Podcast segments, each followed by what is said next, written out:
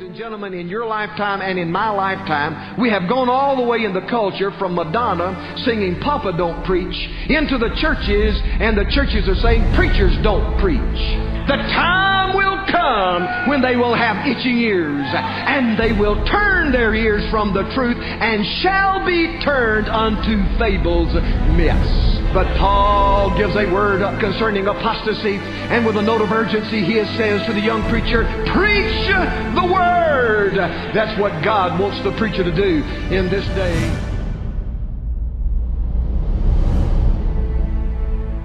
Thank you, Brother Gravely. What a joy it is to be here. I'm humbled greatly. I want to borrow from what a young man said at our annual Thanksgiving meeting once. I had uh, several preachers, Brother Gravely always kicked it off.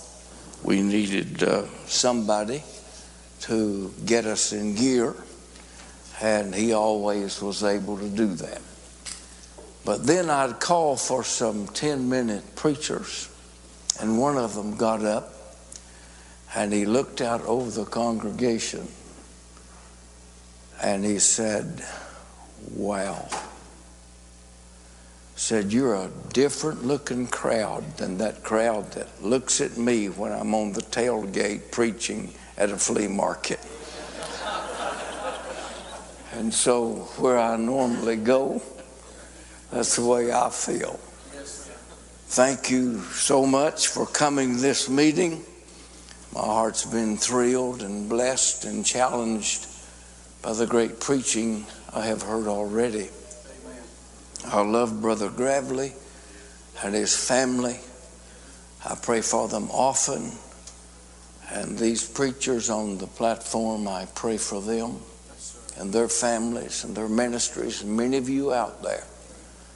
And a lot of you I don't know, but I'm so glad to be in service with you. If you will, I want you to open your Bibles to Luke, the 15th chapter. And I know that every preacher here has preached this text. No doubt you've quoted it and you have referenced it once and again. But better than two years ago, I was studying for a special Sunday meeting, and the Lord touched my heart with this text. And it just seemed, Brother Gravely, that it was impressed upon my heart if I ever preach at this meeting again, this is what I was to preach. So I'm going to give you, when I first saw it, I thought, wow, what a sermon. And that sermon's dwindled down to a thought. So that's what I'm going to give you this morning and get out of the way. All right? So uh, let's, uh, let's begin. I'm just using one verse for right now. We'll be looking at other things as well. But if you will look with me, please, how this text begins. Then drew near unto him all the publicans and sinners for to hear him. Amen.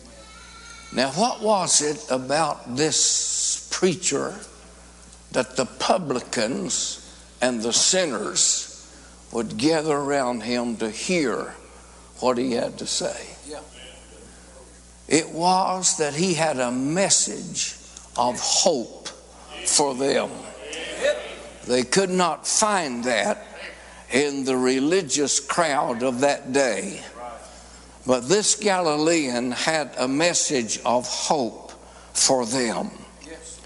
Then we read in verse 2 And the Pharisees and scribes murmured, saying, This man receiveth sinners and eateth with them. Now, I want to say the Lord was aware of the play acting of the scribes and the Pharisees, and he was very often putting them in their place. And this had something to do with those sinners and publicans who were listening because they received no help, only criticism uh, from them. But these scribes and Pharisees were the enemies of Christ. If you remember, Christ had given a parable of a man that had a vineyard and went away, and then he sent a servant to gather in the reapings, and the Bible said they stoned him. Yes. And then he sent another, and Jesus said they beat him. And then he sent a third, and they killed him. Yes. And so the vineyard owner said, I have one son, beloved son. Surely they'll reverence my son. I'm going to send him. And they did. He did, and they killed him. Jesus said, What will the owner of this vineyard do when he comes back the way that they have treated his servants and his son? And Jesus said, He will destroy them. Well, they were aware that Jesus was speaking this parable against them. And then they sent certain Pharisees and Herodians to try to catch him in their words, in his words. So if the devil cannot catch you in one area, he's going to try and keep on trying until he's able to do so. Then we see these scribes and Pharisees again in John chapter 11, where this poor woman was caught in adultery. And they brought her in and sat her in the midst. Now, I want to say this, and I'm not going to say much about it, because a year and a half ago, the Lord gave me a message on that John uh, 8, verses 1 through 11. Yes. And so I was talking to Brother Chad Bailey. I was at his meeting when he pastored in Pennsylvania, and Brother Johnny Jones was there. I think we were in a book room, and we were talking about the way uh, some people treated sinners and name calling. And I, I remember being in a preacher's fellowship and this pastor's son said, I almost died and went to hell because he said I pretended to be a Christian so a lot of preachers would let me alone and not calling me names and all. And we were just talking along that. Hey, hey, let me tell you something right now. Jesus Christ never called a sinner a bad name. Now, I know that's tough, but that's right. That's the scriptures. And we were talking about that. And I said to uh, Brother Bailey and Brother Jones, I said, You know, I said, the Lord gave me a message over a year ago. And Brother Jones butted in, and I told him what it was about. And Brother Jones butted in, and he said, You're afraid to preach it. And I said, You're right. Yeah, tell it, preacher. You're right. I am afraid to preach it. Yes. There's just a few places I would go, and Bible Baptist Church is one of them that I would preach that message. That's not the only place, but there's some places I couldn't preach it. Yeah. I'd be laughed out. Yeah. Yes, I'm telling you, Tell boy, I've got a burden. I can't help it. This text, I've worshiped God this morning as I have thought of this text and they set this woman down into the midst. And can you imagine how she must have felt? And these scribes and Pharisees, Moses said, Stone her. What do you say? So you know the rest of that story. But it ends up like this Jesus said, Woman, where are those thine accusers? Doth no man condemn thee? She said, No man, Lord. Jesus said, Neither do I condemn thee. Go and sin no more. You see, Jesus couldn't break the law. And he was right there. The woman was condemned, but it took two or three. And Jesus wasn't going to break that law. Now all of them has left, and there's just Jesus and that poor woman sitting there. And he said, Neither do I condemn thee. Go, but sin no more. Amen. Boy, I'm thankful that God loves sinners, aren't you? Now, if you will notice here with me too, the Jews wanted the Lord Jesus dead. And Pilate said to them, Will you take him. You, you crucify him, you kill him. And they said, It's unlawful for us to put a man to death, but we want you to do it. They wanted rid of the Lord Jesus Christ. But I'm glad, thank God, he came in for a purpose and he fulfilled that purpose. And so I, I hate to admit what I'm going to do this morning but I'm going to use a phrase that the Pharisees made for my text. This man receiveth sinners. And so this these Pharisees said, they said, He calls himself the Son of the Blessed and he'd let a sinner come and touch him. Hey, I got better news than that. He touched sinners and he let sinners touch him.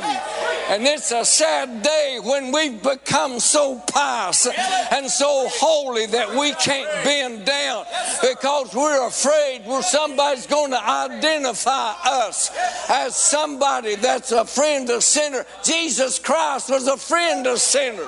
And I want to be a friend of sinners. I want to be a friend of them. Now, this man says he's the son of the blessed, and uh, he's come down from the Lord God Almighty, the Jehovah God, and he receives sinners. You see, this angered the Pharisees. But then I'm reminded of this woman that came into this Pharisee's house. In Luke chapter 7, this same, this same epistle or same book. And when you study that, he is called a Pharisee four times before we learn his name. His name was Simon. And Simon said, if this man were a prophet, if this man's really who he said he was, he would know what kind of a, man, a manner this woman is. Yes. And she's touching him. Well, she was doing it right. In Bible days, they didn't sit at the table like we do. Uh, they leaned upon an elbow on a table that was low with their feet out behind them. The woman did come and sit down beside the Lord. She stood behind him weeping, and her tears fell on his feet. And she took the hair of her head, and I'm not telling you anything you don't know. But a woman's hair was given to her for her glory. That's right. And he just, she just dumped all of her glory down on his feet and began to dry them with the hairs of her head. Hallelujah. And he said, Simon, do you see this woman? How could he see her? He's so religious. He's so holy, he thinks. He don't have eyes to see a poor fallen sinner. He couldn't see her. But Jesus saw her. That's right. Boy, I like that song, don't you? Yes. He saw not what I was, That's right. but what I could have been. Yep. Boy, I'm telling you, if you'd known me years ago, you probably wouldn't speak to me tonight, today, and you'd wonder what in the world I was doing up here. But I met somebody who loved sinners, oh, who cared for me, and received me when many would have cast me out.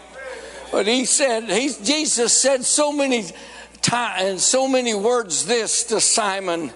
He said, Simon said, I entered into your house. You didn't anoint my head. Right. Uh, that was customary.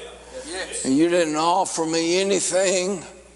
And he said this in so many words said, This woman has dumped tons of respect on me. And you're supposed to be a religious man, and you hadn't shown me any respect whatsoever. And I want to say, in this parable alone, there's confirmation of God's desire to receive sinners.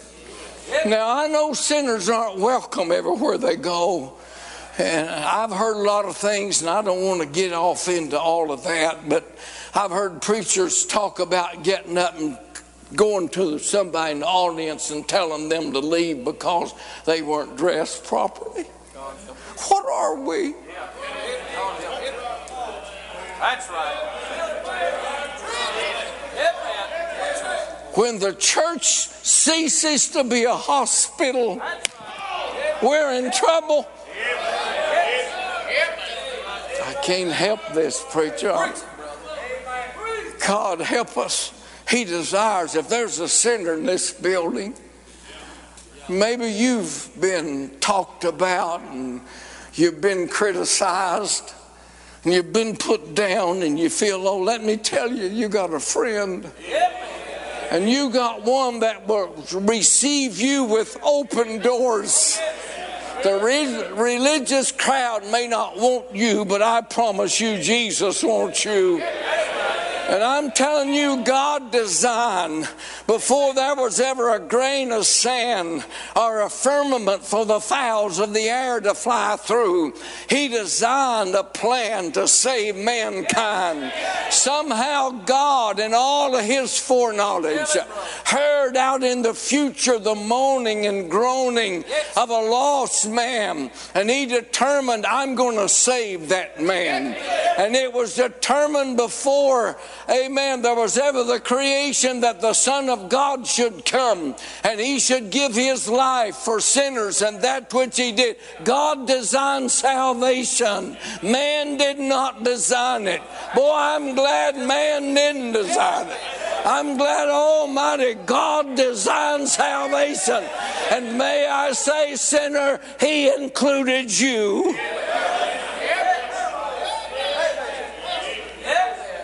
I believe there's not a sinner upon the face of the earth for whom Christ did not die. And I believe all of them can come. When Noah was ordered of God to build that ark, all the dimensions of that ark was given but one the door. You know why? I just wonder if he didn't leave the whole side of that thing open so everybody could get in. That's God's attitude towards sinners. I think I've told this here before, but I was witnessing to this man, and he said, There's no way God would save me. I said, What do you mean? He said, You don't know what I am. He said, I'm a wicked sinner. I said, You just qualified yourself. Well, that's whom Jesus came to die for. He came to die for sinners. If there's anybody in this building that deserves to be in hell, it's me.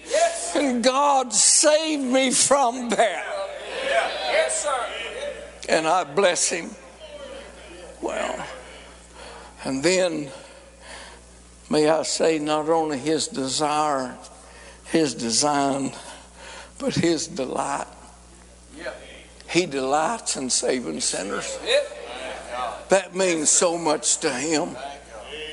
And in this very chapter, it says that there's rejoicing in the presence of angels over one sinner that repenteth more than the 99 and just persons that need no repentance. What he was talking about there is some of you think you don't need to repent. You're all right the way you're going, and you're going into heaven. But he said, I'm telling you, take that sinner that repents and heaven. Oh boy, remember that song? It made news in heaven when I got saved. Didn't make the papers down here. Nobody's concerned, but heaven got all stirred up when that sinner going in. And I'm telling you, if there's a sinner in this building and he or she will come and give their heart to God, you can stir heaven up this morning. They get excited about sinners coming. That's what this whole matter's about. And if we lose that, we've lost it all. God help us. I challenge anyone to find in this chapter, especially, but anywhere in the Bible, one word where Christ denied a sinner from coming to him. Now, Jesus had a whole lot to say against the religious crowd. But he didn't have anything to say against the sinner. One time when Jesus discouraged a sinner from coming, that's not in the scripture. And I'm telling you, there's some wicked people that came to Jesus. And Jesus saved every one of them. Amen. He'll save every one today. Well, I've done so much, you've not done that much. Amen. Yes. Christ took care of that. Amen. He died for your sin. Not one, one word of difficult. Hey, it's not difficult to get saved. That's right. It might be difficult to get to the place that you realize you need to be saved. But there's no difficulty on God's part. Amen. He opens his arms and he receives those who come. In fact, the key verse of Luke's gospel is chapter 19 in verse 10. For the Son of Man is come to seek and to save that which was. That's why I came. Yes. To seek and to save that which was lost. Now, listen to this. I'm just going to be a few more minutes, but Paul said Christ Jesus came into the world to save sinners. This is good and acceptable in the sight of God and our Savior, who will have all men to be saved. May I say, God wasn't a Calvinist. He was desirous that all men be saved. Amen and amen. And to come to the knowledge of the truth. Now look at this matter here receiveth. This word that's translated receiveth is found 14 times in our New Testament. And three times it's translated as received. Once each is translated as allow accept, and take. Boy, I love this one. Preacher four times is translated in the sense of look for. Yep. Yes. Jesus looked for sinners. He didn't wait till they came looking for him. That's right. He looked yes. for them. Amen. I love this story, Brother Borden. When Zacchaeus, we sang this song when we were kids. Yes. Remember that? Zacchaeus was a wee little man. Yes. Wee little man was he. He climbed up in the sycamore tree for the Lord he wanted to see. Yes. Remember that? Yes. And as Jesus passed that way, wonder why Jesus passed that way. Yep. Yes, sir. Oh, yes. Wonder why he came that way. Boy, he had a lot, had a lot to do. Yep. But he had time to go by that tree. That's right. Boy, I'm glad he had time to come to where I was.